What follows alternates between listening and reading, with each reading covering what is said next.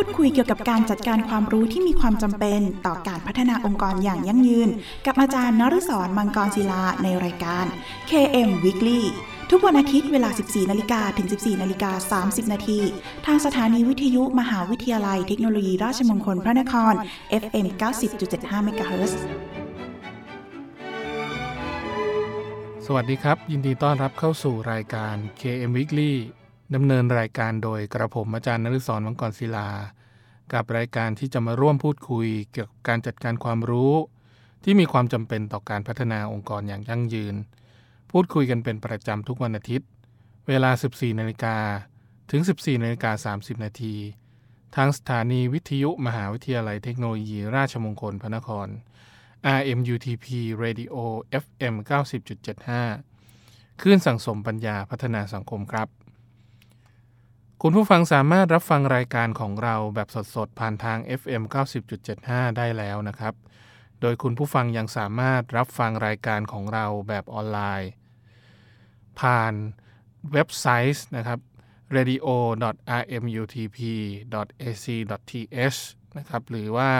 สามารถฟังผ่านแอปพลิเคชันนะครับ แล้วก็บนคอมพิวเตอร์อุปกรณ์สมาร์ทโฟนได้แล้ววันนี้ครับ นอกจากนี้นะครับคุณผู้ฟังยังสามารถฝากคำถาม หรือข้อสงสัยต่างๆนะครับผ่านทางกระดานสนทนา ในเว็บไซต์ของทางสถานีนะครับที่ radio.rmutp.ac.th หรือจะโทรศัพท์เข้ามาก็ได้ครับ ที่หมายเลขโทรศัพท์ 02 665 3891 หรือทางโทรสารที่หมายเลข 02 282 5550 รวมทั้งอีเมลของทางสถานีนะครับ ที่ radio at rmutp ac th หรือถ้าไม่สะดวกช่องทางใดเลยนะครับ ท่านก็สามารถเขียนเป็นจดหมาย หรือไปสนียบัตรนะครับ เพื่อติชมรายการเข้ามา โดยเขียนถึงรายการ KM Weekly สถานีวิทยุมหาวิทยาลัย เทคโนโลยี ราชมงคลพระนคร เลขที่ 399 ถนนสามเสน ขตดุสิตกรุงเทพ 10300 และเมื่อทางรายการได้รับข้อคำถามต่างๆ เหล่านั้นนะครับ จะดำเนินการหาคำตอบมาให้คุณผู้ฟังทันทีครับ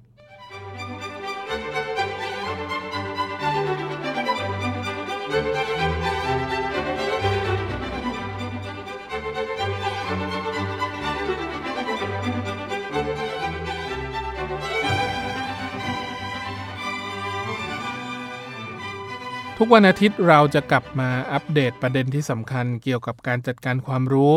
โดยที่ในสัปดาห์นี้เราจะมาต่อกันด้วยเรื่องของการอยู่รอดในยุคไทยแลนด์ 4.0 กันครับ การอยู่รอดในยุคไทยแลนด์ 4.0 นะครับ เป็นเรื่องที่สำคัญมาก ๆ นะครับ โดยสิ่งที่ขาดไม่ได้เลยคือเรื่องของทักษะในศตวรรษที่ 21 นะครับ โดยการเรียนรู้นะครับที่คุ้นเคยกันมาในยุค สมัย Baby Boom Gen X Gen Y นะครับที่มีเรื่องของการเรียนรู้แบบท่องจำหรือการเรียนรู้ในลักษณะของข้อมูล Information เพียงอย่างเดียวนะครับ ในมุมมองที่ผู้ถ่ายทอดถ่ายทอดให้กับผู้เรียน แต่ณปัจจุบันนี้เราต้องเน้นในเรื่องของให้ผู้เรียนเป็นสำคัญหรือว่าใช้ Center เพิ่มมากขึ้น เน้น knowledge based learning นะครับในเรื่องของการ ใช้องค์ความรู้ในการพัฒนาต่อยอดแนวความคิดของตัวเองเพิ่มมากขึ้นนะครับ เป็นประโยชน์ที่เกี่ยวข้องกับเรื่องของความรู้จากสิ่งที่อาอาจจะไม่เพียงพอนะครับ ในปัจจุบันนะฮะเราจะต้องใช้วิธีการเหล่านี้เพิ่มเข้าไปในตัวผู้เรียนนะครับ ที่เรียกว่า 4I โดยมี imagination หรือว่าจินตนาการ ตัวที่ 2 คือ inspiration แรงบันดาลใจ ตัวที่ 3 คือ insights ความเข้าใจที่ลุ่มลึกนะครับ แล้วก็ตัวสุดท้ายก็คือ institution หรือว่ายานทัศน์ หรือว่าการอย่างรู้ ว่าเคยมีผู้เชี่ยวชาญในวงการไอทีนะครับ ได้พูดถึงว่าเราต้องเตรียมตัวสำหรับงานที่ยังไม่เกิดขึ้น เราต้องใช้เทคโนโลยีที่ยังไม่มีอยู่นะครับ เพื่อแก้ปัญหาที่ยังไม่รู้ว่ามีอะไรเกิดขึ้นบ้างนะครับ ยกตัวอย่างเช่น มื่อ 10 ปีก่อนครับ ไม่มีใครรู้หรอกครับว่าตำแหน่งงานที่ชื่อว่างานวิเคราะห์ข้อมูล มีเกิดขึ้นที่เรียกว่า Data Analysis นะครับ ต่อมาปัจจุบันนี้มีตำแหน่งนี้นะครับเกิดขึ้นนะครับ แล้วก็มนุษย์ก็กลายเป็นผู้สร้างสรรค์เรื่องของ Data หรือว่าการวิเคราะห์ข้อมูลนะครับ คนที่ทำหน้าที่นี้ก็จะมีเงินเดือนที่ค่อนข้างสูง เพราะหยิบ ข้อมูลต่างๆนะครับเขาเอามาวิเคราะห์แล้วก็ทำการตัดสินใจ โดยเอาข้อมูลเหล่านี้ให้กับผู้บริหารนะครับ ได้ทำการตัดสินใจที่เกิดขึ้น แล้วก็ส่วนที่สำคัญอีกอย่างหนึ่งนะครับ ก็คือเทคโนโลยีในรูปแบบต่างๆ อาจจะมีปัญหาในเรื่องของการใช้บ้างนะครับ แล้วก็ทำให้เราจะต้องเตรียมความพร้อมในเรื่องของการแก้ไขปัญหา เรื่องของการรับมือนะครับ เรื่องของการพัฒนาทักษะการเรียนรู้ที่เพิ่มมากขึ้นนะครับ เกี่ยวกับเรื่องของ AI หรือว่าปัญญาประดิษฐ์ ดังนั้นมีเรื่องที่เกี่ยวข้องกับเรื่องของการพัฒนา AI นะครับ ที่จะทำยังไงให้ตัวเองหนีพ้นนะครับ จากเรื่องของการเข้ามาแทนที่ของ AI นะครับ แน่นอนว่าเราอาจจะต้องพัฒนาทักษะของตัวเองเพิ่มมากขึ้นนะครับ ไม่ว่าจะเป็นทักษะต่างๆ ในกลุ่มครู กลุ่มทนายความนะครับ หรือว่า อาชีพอะไรก็ตามนะครับ ที่เคยมีอยู่ในช่วงชีวิตหนึ่งของเราเนี่ยจะต้องเปลี่ยนนะครับ รูปแบบการทำงานของตัวเองนะครับ ร่วมกับการใช้คอมพิวเตอร์หรือว่า AI เพิ่มมากขึ้น ในเรื่องของการเปลี่ยนงานเปลี่ยนอาชีพนะครับ จะไม่ใช่เรื่องของอาการใช้ตัวมนุษย์เพียงอย่างเดียวแล้วนะครับ เราจะต้องมีการเรียนรู้ร่วมกันนะครับ โดยการใช้ AI นะครับเข้ามาในการประยุกต์ ในเรื่องของการเรียนการสอน ในเรื่องของการตีความกฎหมาย ในเรื่องของอาชีพต่างๆนะครับที่มีความท้าทายของมนุษยชาตินะครับ ก็คือจะเป็นการเรียนรู้ตลอดชีวิต ก็คือจะเป็นเรื่องที่ทุกคนพอทราบนะครับว่าการจัดการความรู้ก็จะเน้นในเรื่องของ long life learning ก็คือการเรียนรู้ตลอดชีวิตนั่นเองนะครับ ไม่ว่าจะเป็นการไปอยู่ที่ไหน เราก็จะต้องเรียนรู้ทำให้ตนเองเนี่ย เป็นน้ำครึ่งแก้วอยู่ตลอดเวลานะครับ แล้วก็สามารถเพิ่มเติมความรู้ต่างๆนะครับ ที่เกิดขึ้นไม่ว่าจะเป็นความรู้ใหม่ ความรู้เก่า ความรู้ที่เกิดขึ้นในอนาคต เราก็จำเป็นที่จะต้องเข้ามามีส่วนนะครับสำคัญในการขับเคลื่อน AI ไปพร้อมกับตัวเราด้วยนะครับ แต่สิ่งที่น่าเสียดายนะครับที่คนไทยนะครับอ่านหนังสือค่อนข้างน้อยมาก ก็เป็นสิ่งที่ท่านดร ประธาน TDRI นะครับได้ มองเห็นนะครับ ก็คืออยากให้เด็กไทยมีทักษะเรื่องของภาษาต่างประเทศเพิ่มมากขึ้นนะครับ โดยเฉพาะภาษาอังกฤษนะครับ เพราะว่าเขาจะสามารถเรียนรู้แล้วก็เข้าถึงข้อมูลต่างๆ ได้กว้างไกลเพิ่มมากขึ้น การมีทักษะทางด้านภาษานะครับ โดยเฉพาะภาษาต่างประเทศ ก็จะทำให้สามารถพลิกชีวิตคนหนึ่งคนเนี่ยได้นะครับ โดยที่ดรสมเกียรติได้เสนอแนวความคิดนะครับในเรื่องของการสร้างทักษะ นะครับที่จำเป็นต่อมนุษย์ในศตวรรษที่ 21 ไว้ด้วยนะครับ ว่าการเรียนการสอนทุกวิธีนะครับ ต้องเน้นการลงมือปฏิบัติจริง ให้มากยิ่งขึ้นนะครับ ก็คือเน้นในเรื่องของการปฏิบัติ จนกลายเป็นปัญญาปฏิบัตินะครับ หมายถึงเกิดปัญญาที่ได้จากการปฏิบัติ แล้วก็ไม่ใช่ปัญญาที่เกิดจากการท่องจำเป็นการเรียนในห้องเรียน ต้องเปลี่ยนจากการเน้นการทำโครงงานหรือว่าโปรเจกต์เบสมาเน้นในเรื่องของการแก้ไขปัญหาสถานการณ์จำลอง ที่คล้ายสถานการณ์จริง เน้นการทำงานเป็นกลุ่มนะครับ ส่วนเรื่องทฤษฎีก็ยังจำเป็นที่จะต้องเรียนอยู่นะครับ แต่อาจจะลดลงไปเหลือประมาณ 1 ใน 3 การทดลองอีก 1 ใน 3 หรือปฏิบัติจริง 1 ใน3นี่ก็ถือว่าเป็นเรื่องที่เป็นกระแสหลักในเรื่องของการเรียนรู้ในอนาคตนะครับ ก็คือ เด็กสมัยใหม่เนี่ยจะไม่เน้นในเรื่องของการเรียนทฤษฎีครับ ก็เพราะว่าข้อมูลมีอยู่รอบตัวอยู่แล้ว เขาสามารถหาข้อมูลใน Google หาข้อมูลในแหล่งที่เป็น e-magazine หรืออะไรต่างๆ เหล่านี้ได้รอบตัว แต่ขึ้นอยู่กับทักษะในเรื่องของการสืบค้นหรือการค้นหาของเด็กแต่ละคนแล้วครับ ว่าเขามีวิธีการในเรื่องของการค้นหาข้อมูลที่ดี มากน้อยขนาดไหน แล้วก็สามารถทีบหรือว่า เพิ่มทักษะในเรื่องของอภาษาต่างประเทศนะครับ ในเรื่องของการฝึกอ่านภาษาต่างประเทศ เพื่อให้มีมุมมองในเรื่องของการพัฒนาตัวเองได้ไกลหรือว่าได้เพิ่มมากขึ้นนะครับ ก็จะเป็นลักษณะของการเน้นในเรื่องของการทดลองนะครับทำได้จริง ไม่มีการว่ากล่าวตักเตือน มีการห้ามโดย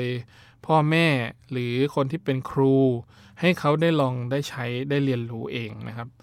ได้เห็นผลที่เกิดขึ้นจากเรื่องของการใช้งานจริงว่าถ้าทำแบบนี้ได้ผลอะไร ไม่ต้องมารอนะครับว่าครูจะต้องบอกขั้นตอน 1 2 3 4 แล้วจะทำออกมาว่าเป็นอย่างนี้อย่างนี้ไม่ใช่นะครับ ต่อไปเราจะต้องเน้นให้เด็กฝึกคิดเอง แก้ปัญหาได้เองนะครับ ใช้ทักษะชีวิตในเรื่องของการดำเนินชีวิตของตัวเองไม่พอ ในเรื่องของทักษะการเรียนรู้ที่เพิ่มขึ้นร่วมกับ AI ก็จะต้อง ทำให้เกิดประโยชน์นะครับร่วมกัน แล้วก็เป็นสิ่งที่สำคัญในเรื่องของการพัฒนานะครับ เพื่อฝึกทักษะเพื่อต่อยอดนะครับ ความคิดที่เกี่ยวข้องนะครับ ที่เรียกว่า ASK หรือว่า ARCS ARCS ตรงนี้ย่อมาจาก attitude หรือว่าทัศนคตินะครับ แล้วก็ skill ทักษะ แล้วก็ K ก็คือ knowledge อันนี้ก็คือจะเป็นคำที่ดร สมเกียรติได้ให้กับเด็ก นะครับในอนาคตว่าจะต้องมี ARCS ก็คือ attitude skill แล้วก็ knowledge นะครับก็ถือว่าเด็กในปัจจุบันนี้ถือว่ามี K หรือว่าตัว knowledge นี่ค่อนข้างเยอะนะครับ แต่ A กับ S เนี่ยถือว่ามีน้อยมากนะครับ ก็คือ attitude ทัศนคติอาจจะมองไปทางด้านใดด้านหนึ่ง ได้รับข้อมูลข่าวสารที่เป็นลบ ก็อาจจะกลายเป็นเด็กที่มีความคิดที่เป็นลบนะฮะ ดังนั้นเรื่องของการคัดกรองข้อมูลข่าวสารนะครับ ให้กับเด็กๆนี่ถือว่ามีส่วนสำคัญอย่างยิ่งนะครับ ถ้าเด็กมีทัศนคติที่ไม่ดีเราจะต้องปรับใหม่ แล้วก็เรื่องของสกิลทักษะนะครับ การพัฒนาทักษะของณปัจจุบันนี้ต้องเน้นในการให้เด็กลงมือทำนะครับทำได้จริงแล้วจากนั้นให้ครูเข้าไปทำการสอนเพิ่มเติมนะครับ หรือว่าแนะแนวทางให้ นะครับไม่ใช่ว่าให้ทำตามแบบนะครับ ดังนั้นเด็กก็จะไม่มีแนวความคิดในเรื่องของการพัฒนาต่อยอดความคิดสร้างสรรค์ของตัวเองเพิ่มมากขึ้นนะครับ รอแต่จะทำตามรูปแบบที่มีอยู่เท่านั้นนะครับ ดังนั้นเรื่องของการส่งเสริมความคิดสร้างสรรค์ ถือว่าเป็นสิ่งที่สำคัญแล้วก็ขาดไม่ได้นะครับ เพราะว่าเนื่องจากว่าการใฝ่รู้ด้วยตนเอง สื่อสารเก่ง มีความอดทน เกิดความคิดในเรื่องของการวิพากษ์นะครับ มีความคิดของตัวเอง สามารถแสดงความคิดเห็นของตัวเองได้ สามารถเรียนรู้สิ่งที่เกิดขึ้นได้หลากหลายนะครับ แล้วก็เด็กไทยในอนาคตก็จะเกิดการเรียนรู้ตลอดชีวิตขึ้นนะครับ เพื่อรับมือการเติบโตของเทคโนโลยีใน Thailand 4.0 ได้นะครับ ดังนั้นสิ่งที่เราจะต้องตระหนักในโรคใบใหม่ที่เป็นศตวรรษที่ 21 เนี่ย เด็กยุคใหม่จะต้องเน้นการเรียนรู้ด้วยตนเองเพิ่มมากขึ้นนะครับ ในสื่อที่เรียกว่า MOOCs นะครับ ก็คือ MOOC หรือว่าจะเป็นถ้าเป็นภาษาง่ายๆ ก็คือจะเรื่องของการดู YouTube นะครับ เรียนรู้ทักษะ ณ ปัจจุบันนี้เด็กไทยเราก็เก่งนะครับ ในหลายด้านไม่ว่าจะเรื่องของการแต่งหน้า เรื่องการเต้น cover หรืออะไรก็แล้วแต่ที่เป็นทักษะที่เกี่ยวข้องกับเรื่องของการพัฒนาตนเองต่อยอดนะครับ จะทำให้ไปสู่สากลได้ในอนาคตต่อไปครับ แล้วฟังเพลงเพราะๆจากทางรายการ KM สักครู่ครับ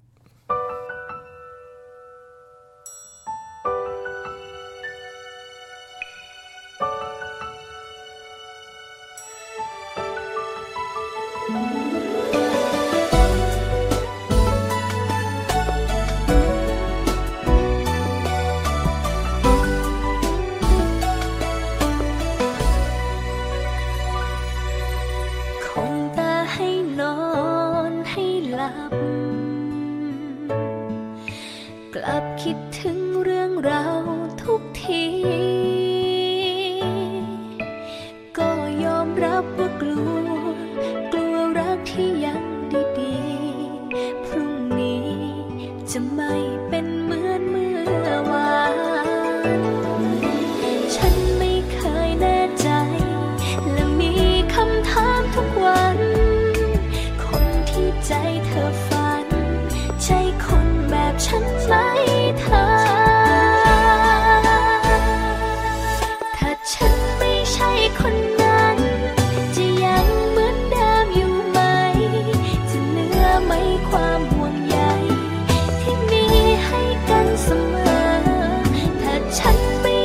คน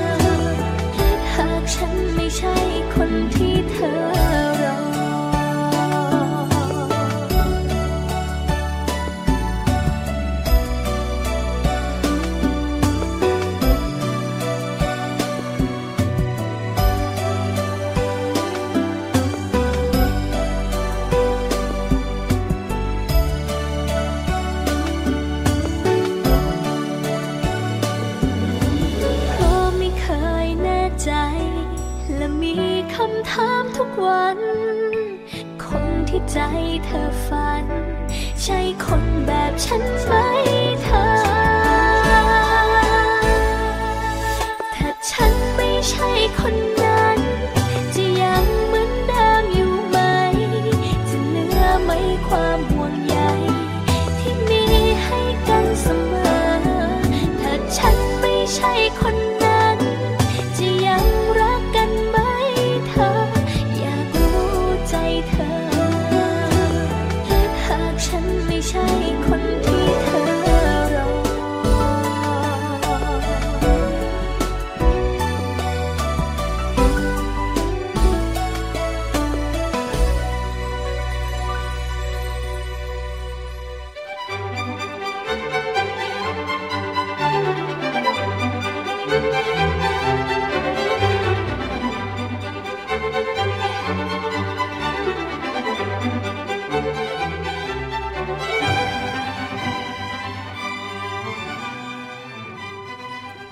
เข้าสู่ช่วงที่ 2 กับรายการ KM Weekly โดยกระผมอาจารย์นฤศรนังกรศิลาครับ ในส่วนนี้นะครับ ผมจะมาต่อยอดในเรื่องของนวัตกรรมเทคโนโลยีที่อาจจะเกี่ยวข้องกับความบันเทิงนะครับ โดยที่ความบันเทิงณปัจจุบันนี้สามารถสร้างนวัตกรรมใหม่ ๆ ได้นะครับ ในมุมมองที่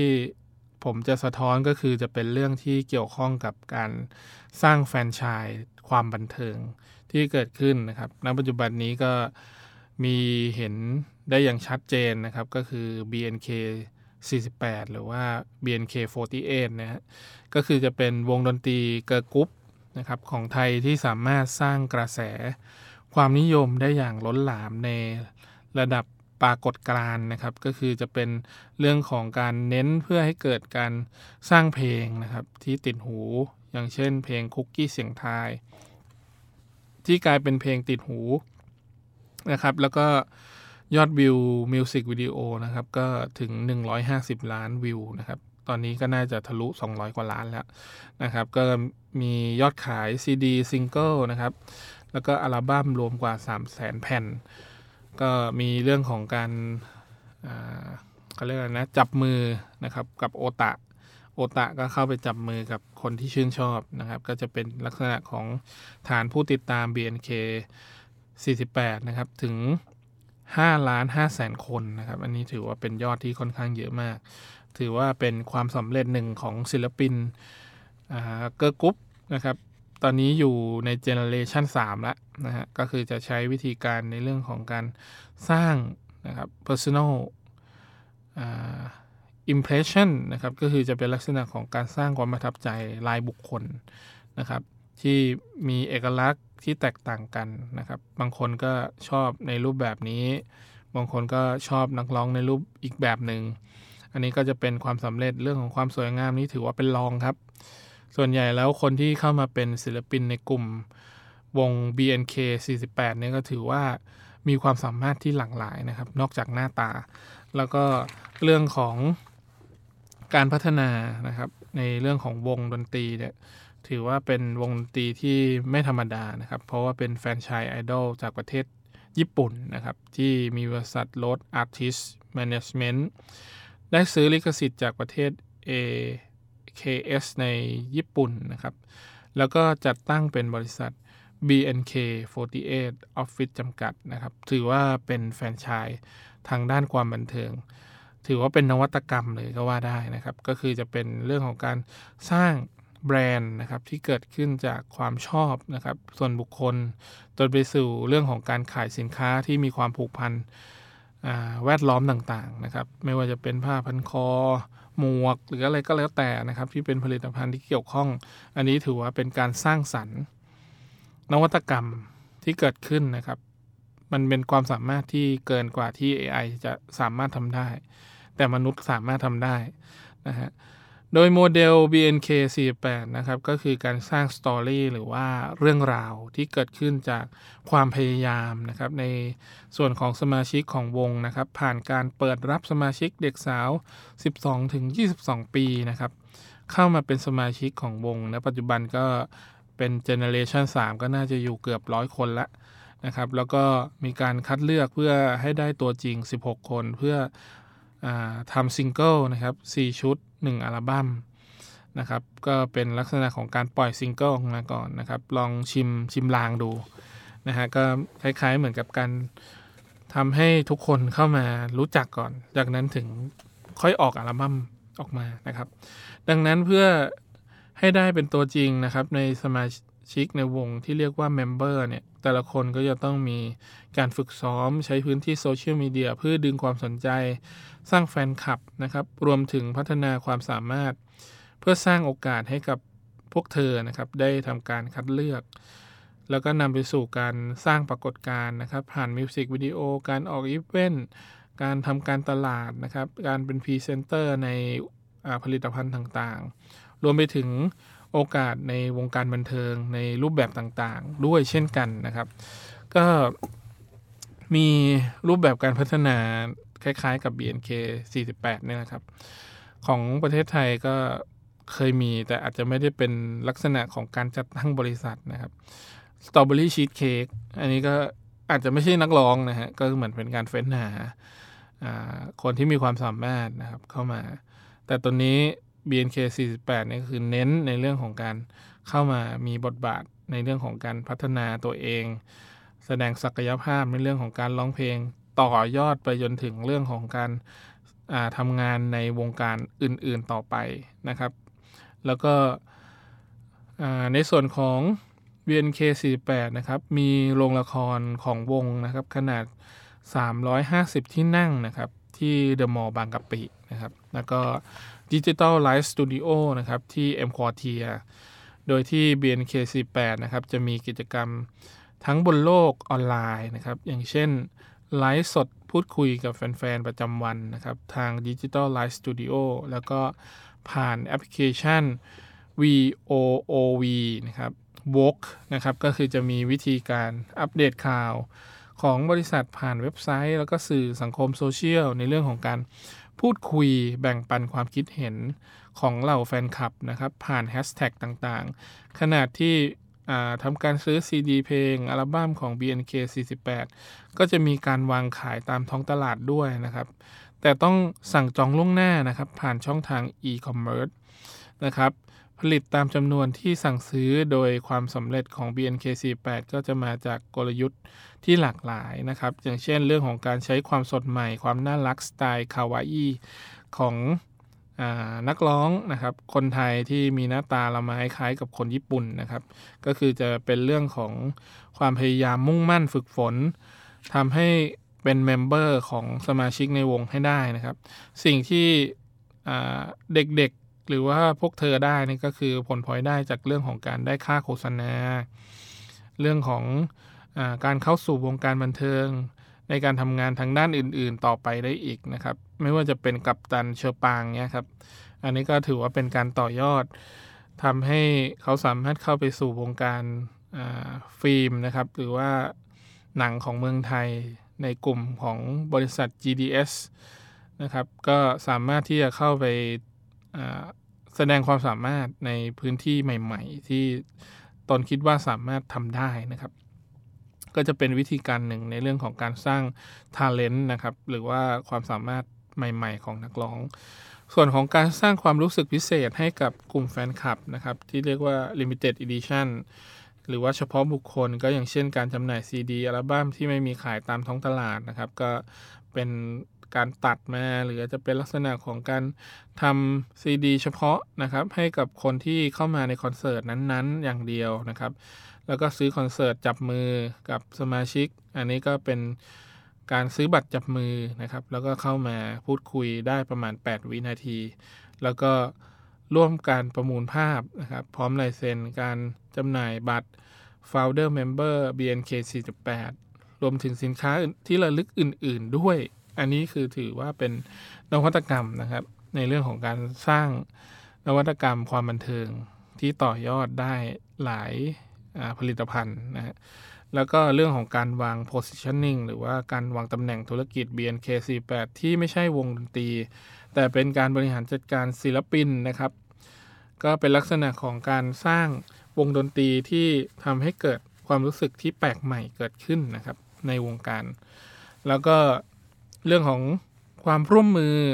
ของพันธมิตรนะครับที่มีความแข็งแกร่งนะครับหลากหลาย เช่นบริษัทแพลนบีมีเดียที่เข้ามาถือหุ้นร้อยละ35นะครับ BNK48 Office ก็มีการร่วมมือกันระหว่างแพลตฟอร์มอีคอมเมิร์ซ Shopee ด้วยนะครับ แล้วก็การขายสินค้าทางออนไลน์ การร่วมลงทุนของบริษัทจำกัด Workpoint Entertainment นะครับทำให้ เด็กๆในกลุ่มนะครับ ได้มีงานในเรื่องของการทำงานที่เป็นรายการวาไรตี้หรือว่ารายการเกมโชว์ต่างๆ ก็จะสังเกตเห็นได้อยู่ว่าอยู่ในกลุ่มในช่อง Workpoint นะครับ แล้วก็มีเรื่องของการเซ็นสัญญาร่วมกันนะครับ กับโครงการค่ายแกมมี่ เพื่อเพิ่มงานทางด้านภาพยนตร์ แล้วก็ละครโทรทัศน์นะครับ เพิ่มมากขึ้น อันนี้ก็ถือว่าเป็นผลงานที่เกี่ยวข้องนะครับ แล้วก็ ผู้ที่ทำการก่อตั้งนะครับบริษัท BNK48 Office จำกัดนะครับก็คือคุณจิรัตบวรวัฒนะนะครับก็คือจะเป็น CEO ของ BNK48 Office นะครับในปัจจุบันนะครับโดยที่ BNK 48 นะครับไม่ได้ขายหน้าตาของศิลปินอย่างเดียวนะครับ แต่เป็นการสร้างสเสน่ห์ให้กับคนในเมมเบอร์นะครับทำให้ทุกคนเนี่ยมีความรู้สึกว่า อยากเข้าถึงไอดอลนะครับลูกครึ่งไทยหรือว่าไทยญี่ปุ่นเนี่ยวงนี้นะครับ ที่เป็นเยาวชนแล้วก็พวกเธอก็จะถูกฝึกนะครับ3-4 เดือนแล้วก็เปิดตัวขึ้นมาเพื่อทำให้รู้จักนะครับว่าตัวตนของเธอเป็นยังไงบ้างนะครับ มีการแข่งขันต่อสู้เพื่อมิตรภาพที่ดีนะครับ เป็นรายการเรียลิตี้เกิดขึ้นในช่องอในทีวีนะครับ ที่ เราสามารถเห็นได้นะครับในปัจจุบันนี้ก็จะมีสารคดี Girls Don't Cry ภาพยนตร์ Homestay ส่วน App War นะครับ แอปชนแอปที่ออน BNK48 ก็ร่วมแสดงรับบทเป็นมายนะครับ นักศึกษาฝึกงานก็เป็นภาพยนตร์ของค่ายT Moment นะครับ ก็ถือว่าเป็นผลงานประเภทหนึ่งนะครับ ที่เราคิดว่าคนที่อยู่ในพื้นที่ในเรื่องของการ ดูศิลปินเนี่ยจะพอทราบได้ว่าเรื่องของการทำพรีเซนเตอร์สินค้าบริการต่างๆเนี่ยถือว่าเป็นหัวใจหนึ่งนะครับในเรื่องของการสร้างความจดจำหรือว่าทำให้เกิดการตระหนักรู้ awareness อยู่ตลอดเวลานะครับ แล้วก็ทำให้ทุกคนเนี่ยได้มีส่วนเกี่ยวข้องในเรื่องของการเข้ามามีส่วนร่วมนะครับ อันนี้ถือว่าเป็น collaboration นะครับ หรือว่าเป็นการสร้างความการมีส่วนร่วมของคนในพื้นที่ในกลุ่มที่เป็นผู้สร้างสรรค์ความบันเทิงที่ทำให้เกิดขึ้นในอนาคตต่อไปด้วยครับ